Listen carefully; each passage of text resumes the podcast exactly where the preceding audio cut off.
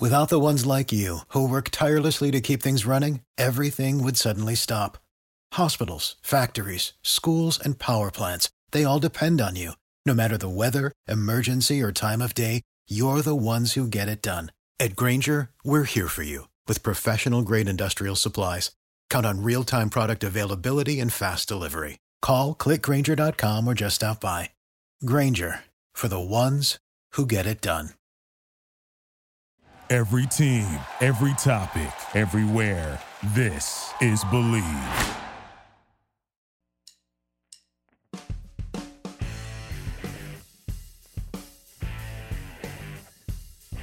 Welcome to another edition of After Hours with Defoe and Luby. Jeff DeForest and Mike Luby Lubitz with you here on Believe. And uh, as we sit in South Florida, we have survived an Earl Scheib-like red paint job of the state of Florida in the elections. We're waiting for the devastating effects of another Category 1 hurricane.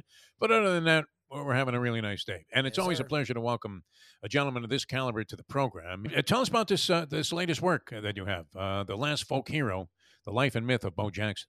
The biography of Bo Jackson, the greatest athlete who ever lived. I interviewed 720 people. Um, Bo, if you recall, was uh, the first athlete to ever play, uh, be an all-star in two sports, Pro Bowler in football, all-star in Major League Baseball. Career cut short by a devastating hip injury, and it's sort of the uh, the book is about as advertised the life and mystique of uh, truly the greatest athlete who's ever walked the earth. What were some of the things that, that you found out that would be of particular interest to the people? Because uh, you always do the so-called deep dive uh, into uh, any of the people and or teams that you portray. So, uh, what was it that was unique uh, about Bo Jackson that uh, helped? I mean, guy was the most one of the most unique people I've ever written about. He um, he was born and raised in abject poverty in Alabama. He was one of eleven kids in a three-room house with no running water, an outhouse outside, tar paper roof. Wore sister's hand-me-down shoes to school. This is in Bessemer, Alabama. Had a crippling stutter. Was held back a year. Um, was one of the great athletes, truly, to ever walk the earth, if not the greatest. In high school, he won back-to-back state decathlon championships. He was timed running the 40 in 4.13 seconds. Uh, in high school, he stole 90 of 91 bases in his career. He hit, uh, as a senior in high school, 20 home runs, a national record, while only playing 25 games because of commitments to track. After winning, the day after winning his second state decathlon championship on a sprained ankle while never taking off his sweatpants, he was asked to pitch a game for the baseball team, which he hadn't done that year in the playoffs. He struck out 13 he obviously went on to win the Heisman Trophy. He, he, he with the Raiders, he ran a 4.1740 uh, in pads on grass. I mean, the guy. There's Jim Thorpe. You can mention Jim Thorpe. You can mention Deion Sanders. You can mention Carl Lewis and Michael Phelps. But there's Bo Jackson and there's everybody else behind this. Well, what's interesting, and we're talking about Jeff Pearlman here, the last folk we're talking a book about Bo Jackson. I grew up in the era uh, Bo knows, and he was he took folk hero to another level. Uh, and it, and even though I'm a South Florida guy, I you sort of looked at Bo like this mythical character in an era that was modern day. Uh, when talking to people, uh, how unanimous was it that people were sort of saddened in the fact that his career was, in, in a sense, cut short. Look, he played baseball a lot after that, but he was never the same after that injury. No, it kind of turned him into a biscuit. He just wasn't what he had been before. So, um, I mean, yeah, the guy. Look, he never gets hurt. He's Jim Brown. He's Eric Dickerson Yep. in, in baseball. He's you know potentially Mike Trout. He's that level. He um, it was crippling to him, absolutely crippling. Uh, the injury and what what people really talk about is remorse. The remorse of what could have been, the remorse of how great he could have been, the records he would have set. But the funny thing is, is he has zero remorse about it. I think he's very proud of his career, but he doesn't sit there. He doesn't have a big trophy room. He doesn't lament what could have been. He doesn't sit there ripping other players. He doesn't say, "I'm better than Derrick Henry. I'm better than Mike Trout." He sort of owned it and moved on with his life. But for sports fans like myself, it's sort of devastating. What do you think Bo would? It's funny because it was in an era uh, pre-social media. He was a sensation at a different time.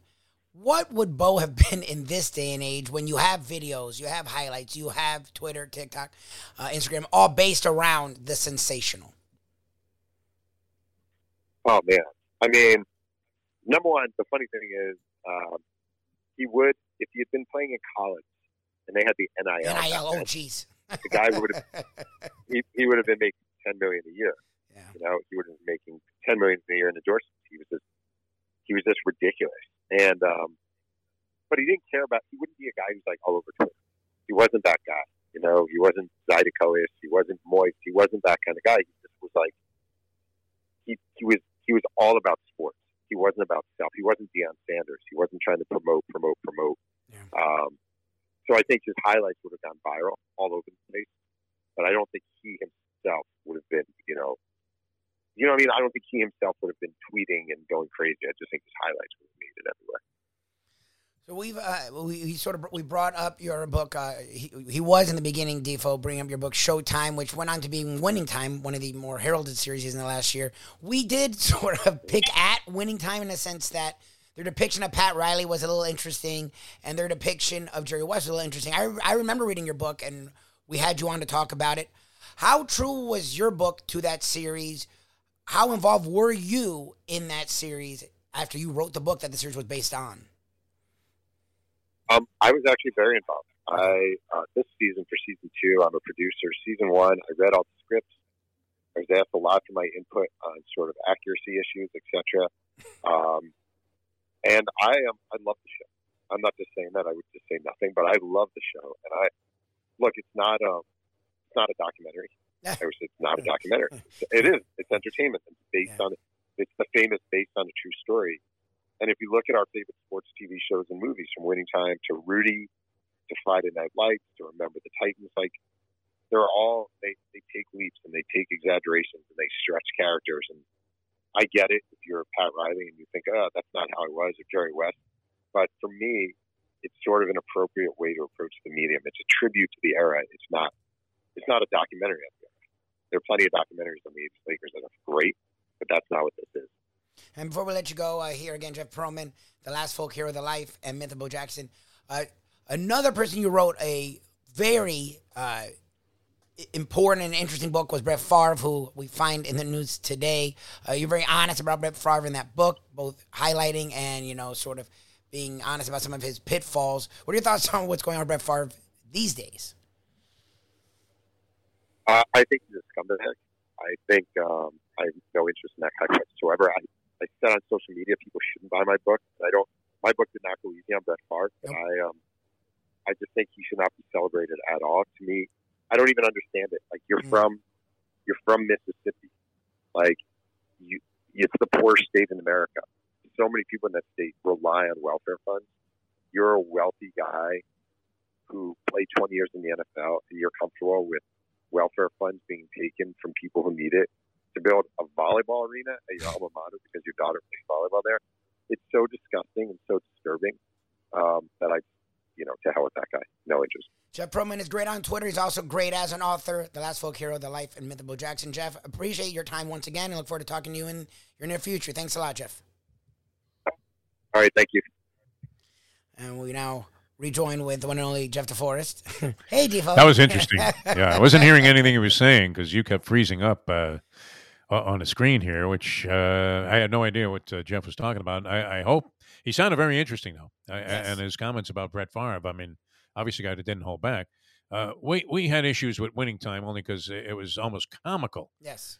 The portrayal of Pat Riley as the uh, you know Bobcat Goldthwait uh, smoking a bunch of weed and know totally lost out there. I don't know if he was ever like that, uh, Pat Riley.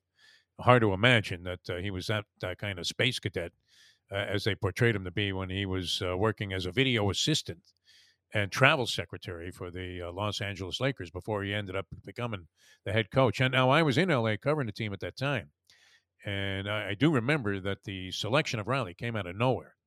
He was doing color analysis, and I believe he was in his first year Yes. working with the legendary voice of the Lakers for many, many years, uh, Chick Hearn, the great Chick Hearn, who was a terrific guy. And uh, I was working at the time at, at a weeny, tiny little newspaper there, 5,000 circulation daily, the Fontana Herald News, outside of LA. And I wanted to get out of there. And I thought, well, let me put together like sort of a resume page where I had the liberty to go ahead and write whatever I wanted and, and publish it uh, as long as you know as in uh, reasonable parameters in the world of sports. So I did a feature uh, about Chick Hearn, and I remember him telling me that Pat Riley was going to be really good at the job of being an analyst. So even Chick had no inclination that uh, this guy was even close to becoming Yeah, the head yeah. coach of the team. And uh, the portrayal of him, though, in that winning time was uh, outrageous. And, and, I can't imagine that Jerry West what was literally in his office uh, throwing like uh, MVP trophies through the window because Magic Johnson was the draft pick uh, of the Lakers. I mean, it just seemed so out of character. And what a bad hairpiece they had on the guy to play Jerry West. Jerry would never be caught dead with a rug like that on his head. But uh, as Pearlman said, I mean, it was theater. So, and, and people loved that series. They, they really did. It, it was one of the more well received sports drama series that, that uh, you will ever find. The, the guy that played Jerry Buss uh, was, was kind of wild also. yeah. Uh, you know, and, and, and that was the image of Jerry Buss, this playboy. Yep. There were a lot of other things going on that they didn't really uh, go to the extreme to actually depict reality. And it already seemed outrageous because the story goes that Mike Tyson was like banging one Yep. of the uh, Laker cheerleaders yep. In the office uh, of the uh, like Genie Bus or something. I don't know if Jeanie was as prominent with the team then because Dr. Jerry was still very much alive. But, uh, you know, that, but that was like a frequent occurrence that if you went to the Laker Club or whatever that was, the Laker Lounge, you know, they, they were like, you know, uh, just short of Kareem. They were doing coke before the ball games and then going out there and laying it on the Warriors and winning by 30 in a runaway. So, uh, interesting, though. Jeff Pearlman, good guy. Uh, very interesting. And he's written about, I mean, he did books on bonds. Yeah, How cooperative do you think Barry was uh, Oh, with that uh, particular piece of work? We've talked with him about almost every book, and I remember him talking about the guys that were like Brett Favre was not very cooperative.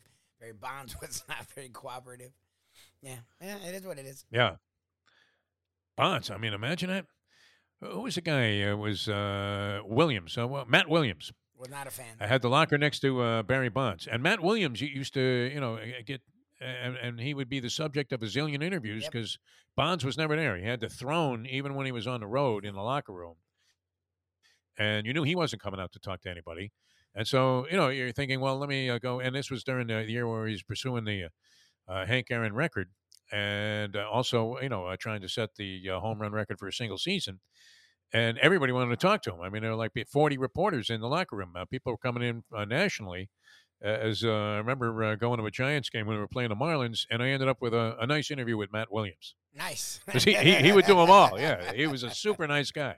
I always root for him. I think he's a third base coach somewhere. Uh, maybe, uh, what? With, was he with the Texas Rangers or something? Matt Williams? He was a manager one. Coaching at- third base. He was a manager, yeah, with the Nationals, I yeah, think. Yeah, yeah, at one point. But um, yeah, he, he he would he had the locker next to Barry Bonds, and he was the only guy that was talking from the entire San Francisco uh, Giants organization. It was great, but uh, you know that that can't be easy to do uh, books and have them be accurate Mm. about people that have no desire to cooperate with you whatsoever. Now, was Brett Favre in on the thing that he wrote uh, so. about Brett Favre? No, he remember he he talks about his success, but he also is pretty hard on him. And Brett Favre, I presume, was not one to discuss that. So no, I don't know if Brett Favre got very much into it. I know the Laker one, he went really deep into it. I know the Laker. You don't hear that level of disgust coming from like Roger Goodell or anybody associated with the NFL, do No, you? no, no. I mean, maybe it's not their place to comment on this, but Brett Favre, a, a legendary association with the National Football League, Yep. and uh, you know, I mean, th- that that is such an atrocity. Although, if he was running on a Republican ticket, uh, they would ignore that whole thing and just say, uh, you know what, He'd have a shot. Mississippi would be well represented by this criminal. Exactly. He Unbelievable. He definitely have a chance. All right, how, how are you? Are you okay? I mean, we, we still have a country, I guess, uh, after last night. we are still here. That was that was the good thing. So yeah. that's a win. I mean, we're in Florida, so I don't know if we're still here. I guess we have sort of seceded from the union. But- Herschel Walker, who, should be the poster child for CTE, as you said Yes. on our morning show. Yes. a, a- very unfortunate circumstance sad. uh, that afflicts uh, athletes. And, uh, you know, as we're talking about that, uh, th- th- this is kind of a macabre thing to bring up. And, and, I'm hoping for the best for this guy because I'm a huge boxing fan. And I've often wrestled with my uh, love of the sport, which was inherent. I, I've loved boxing since as far back as I can remember. I was always interested in it, I was always fascinated by it. Uh, when I was covering boxing on an extensive basis, uh, I, I, I love getting to know all of the characters. I- I, I feel uh, that was a good part of my life was just uh, you know getting to meet and know and actually uh, you know become uh, friendly with uh, legendary uh, boxing uh, people like Angelo Dundee and the Fight Doctor Ferdie Pacheco and all the other great people I got to meet. Bert Sugar over the years, but I've always wrestled with this, and and, and the NFL obviously ignores this. and had for a long time. They they try to acknowledge it now, but they really don't want to, and that is the you know debilitating aspects of the sport, which could, I mean, lead to catastrophic results, not just later in life, but immediately. And, and there's a boxer he fought the other night, and I was watching a fight because um, the kid that was uh, you know the the star and the showcase guy, what was uh, a guy named uh, uh, Morrell, David Morrell Jr who is uh, managed by a couple of people that I know here in South Florida, uh, Luis DeCubas and Leon Margules of Warriors Boxing. And he's been fighting essentially out of Minnesota. So he fights this guy, and uh, I hope I do justice to his name here, uh, Ados Yerbo Sinuli. Yerbo. Uh, who gave him a tough battle for 12 rounds. He, he was losing pretty much every round, but they were competitive losing rounds, if that makes sense where okay, it was clear that Morrell was uh, the superior guy in, in, virtually every round of the fight, but the other guy was right there. I mean, he was banging away. He, he, just wasn't doing it as often, and he was receiving more punishment than he was doling out. But he, he was taking a lot of shots during the fight. So uh, this guy gets to the 12th round. The referee is Tony Weeks, generally regarded as a very competent and professional referee not somebody that's immersed in scandal or any of that stuff. Uh, I don't know if he's been involved in any tragedies before. But this uh, Yerbossynuly is now in a medically induced coma. Oh, jeez. And, and I, as I was watching the fight, he got knocked down in the 12th round. I thought they, they ought to stop it. And uh, the, the, guy, his trainer now, is saying that he, he was ready to throw in the towel before that. But uh, he, he got knocked down, and Weeks let the fight continue and then he he suffered a hideous knockout, and, and now finds himself, unfortunately, uh, you know, clinging to life. So, uh, we're hoping that uh, you know for the best there. But uh, you know, you you often question. I mean, here uh, I, I, love it. I'll watch any boxing match. It doesn't matter. I mean, it could be conducted. They don't even have to have it, uh, you know, English translation. I'll watch them, even though I speak no Spanish, whatever. you know, because I've always been fascinated by the sport, but it's hard to justify, you know, yeah. the, the sanctioning of it yeah, so. when stuff like this is happening, and and uh, obviously football has, I mean, boxing that they're literally hitting you in the head, but football has uh, you know had serious catastrophic consequences for so many people, and uh, you know Herschel Walker running for senate only only illustrates that, does it not? Yep. This guy doesn't know what day it is. He, he, he really thinks that I he was, uh, you know, an alien from Mars. No, he said, I don't know about the alien part, but he said he was in the CIA, the FBI. And it's like, dude, we, we know what you've done in your life.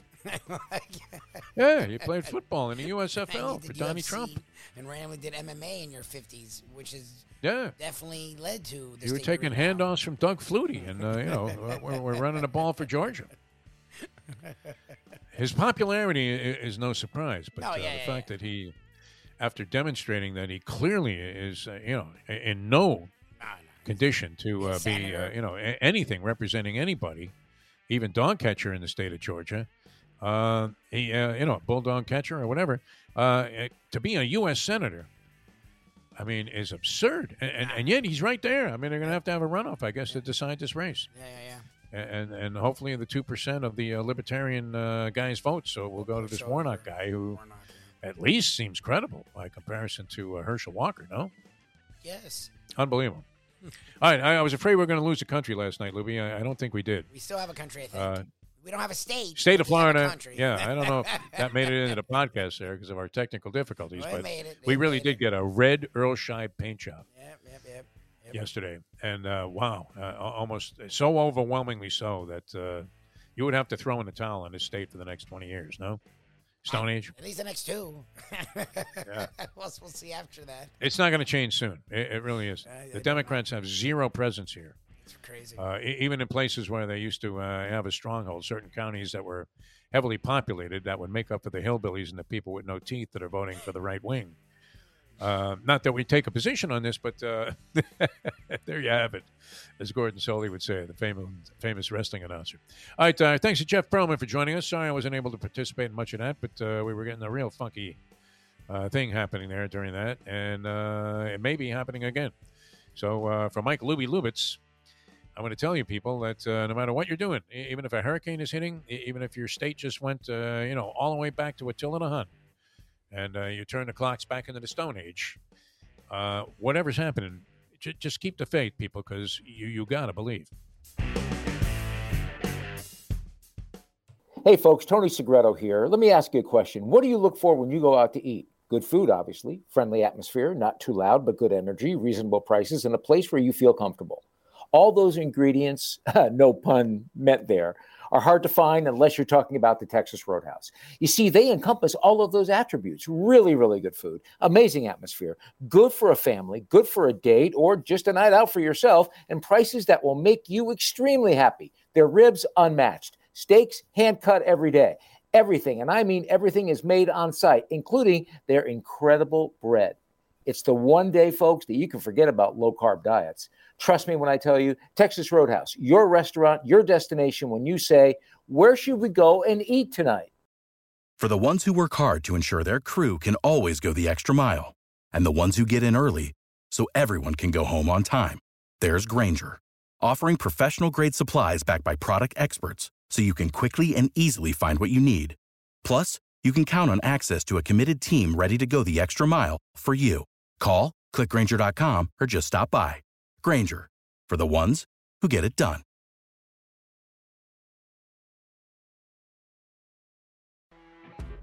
You know, when you're listening to a true crime story that has an unbelievable plot twist that makes you stop in your tracks? That's what our podcast, People Are the Worst, brings you with each episode. I'm Rachel. And I'm Rebecca. We're identical twins who love true crime cases that make you say, didn't see that coming, and we hate the people responsible for them. Listen to People Are the Worst now on Apple, Spotify, or wherever you get your podcasts.